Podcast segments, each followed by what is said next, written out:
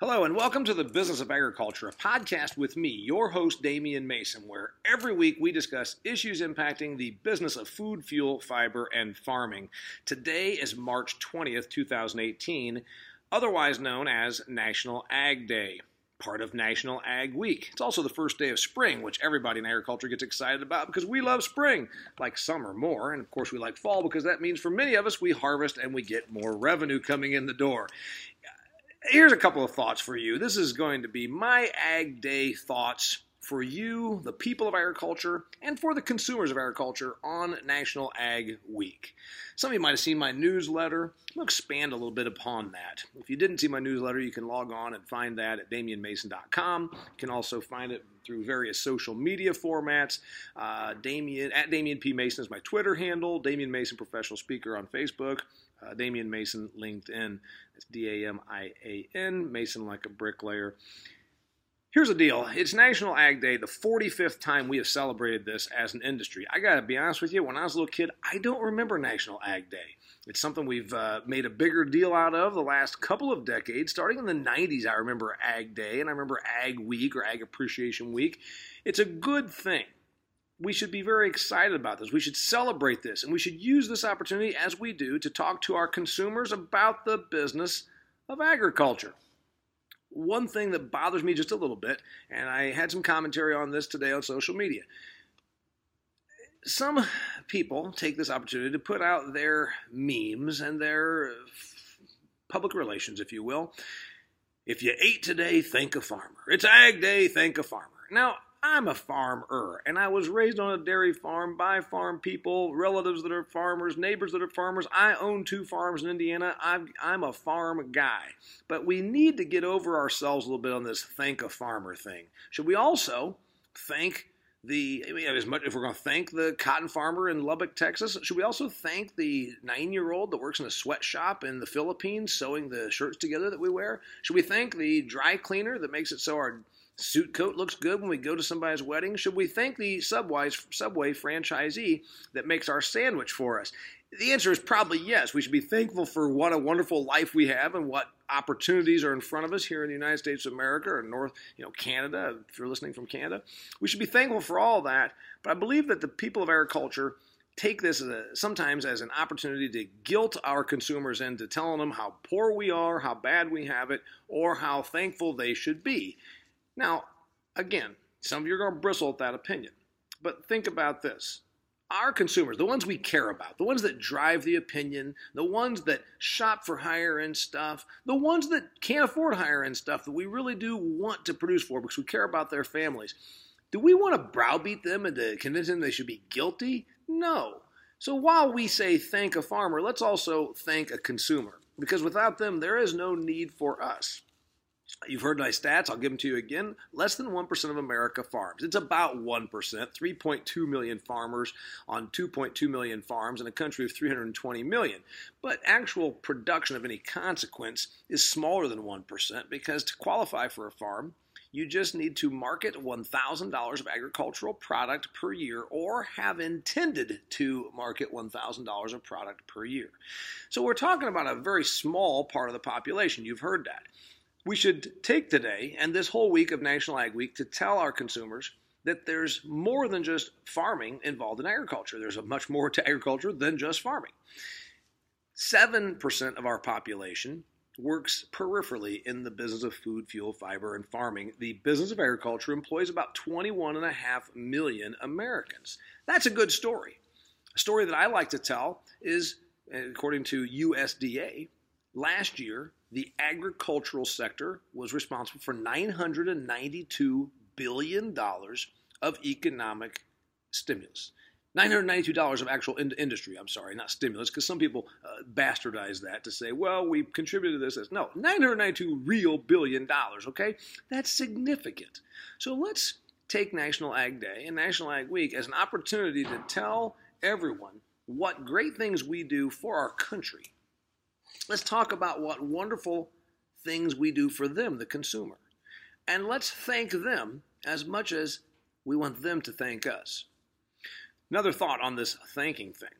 And if you saw my newsletter, you know I'm really kind of excited about this. I know that the more affluent a country becomes, the more opulent a culture is, the more they can rebel against and protest against the industry that feeds them. Because when you're fat and well-fed, you can afford to bite the hand that feeds you.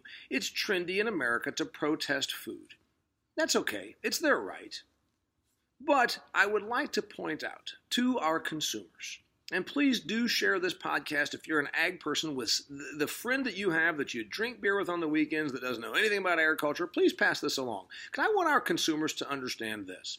We work for you. We fully understand we work for you. You control us with your votes, with your money, with your sheer numbers. We work for you, and we will provide you whatever we can. But before you let Humane Society of the United States, People for the Ethical Treatment of Animals, the Environmental Working Group, or any of these other well-funded cause groups stir your pot, before you allow these radical fringe organizations to stir your pot, please understand this. Your food is safer, more abundant, and in greater variety today in 2018 on this March 20th, the National Ag Day, National Ag Week. It is more abundant, safe, and in greater variety than it has ever been in the history of humanity. It's also more affordable and more readily available. You want to go to a farmer's market? Have at it. You want to buy organic arugula at a roadside stand? Have at it. You know what else you can do? You can punch into your computer, and within a couple of hours, Amazon will drop food at your door. Think of your choice. Think of your availability. Think of your abundance. Think of the supply. Think of the variety. And think of the safety, more than it's ever been in the history of humanity. 10,000 years ago, our ancestors on the Fertile Crescent started cultivating the land. Somebody said, hey, instead of going out and grabbing some berries and trying to shoot a rabbit, wouldn't it be better if we just try to grow some food? And man, did they ever begin a great thing. Because 10,000 years ago, they started cultivating the land. They started domesticating livestock, started eating more protein, started eating a better diet. And by growing food, they had a more reliable food supply and now could pursue other endeavors.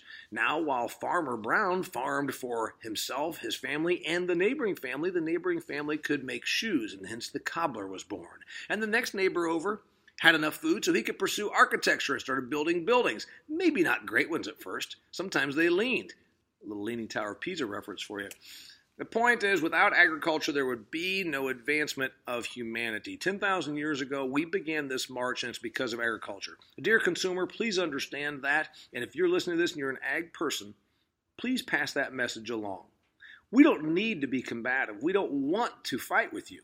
In fact, we believe here in agriculture that it's a small minority, a fringe amount of our population. Vegans who are angry, and who wouldn't be, for God's sakes, if you don't eat bacon or cheeseburgers for several years, you're going to be mad too.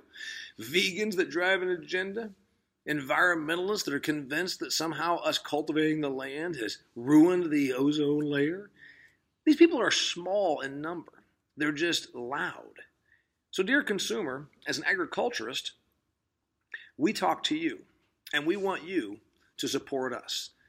Support us, for instance, when regulation comes along, like Waters of the United States. We don't want to pollute the waters, but the water comes through our land in creeks and streams and rivers. Sometimes there's ponding in the corner of our 160-acre field.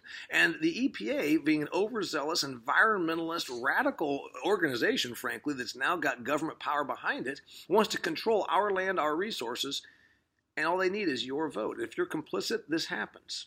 And what happens ultimately? You drive agriculture further and further to the brink of bankruptcy because of the cost of compliance with regulation. So dear consumer, please think about what actions impact us and what you might do to stand on our side. Again, we work for you, and we want to continue working for you. But please stand up for us once in a while, because we're already outnumbered. And when you allow a radical fringe to push their agenda, it's not only bad for us, it's bad for you, because it cripples your ability to have what you want. I don't want to take all day on this. I want to give an Ag Day message here on National Ag Week to the people of agriculture that are my people, that farm, that facilitate the movement of food, the 21.5 million Americans that make this all happen. I also wanted to share a message with consumers, because we in agriculture do have a tendency to preach to the choir.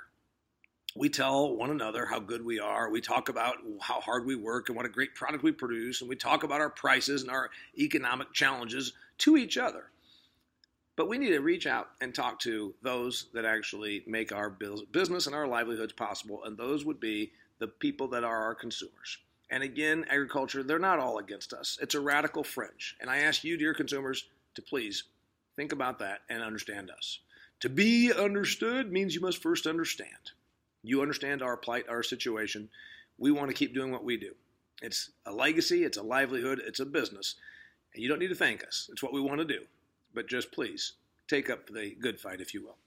I'm Damian Mason. This is the Business of Agriculture, delivering a message for the consumers and a message for those of us that are in the business. I very much appreciate you joining me here. We'll do it again next week. This was your Ag Day, Ag Week thoughts.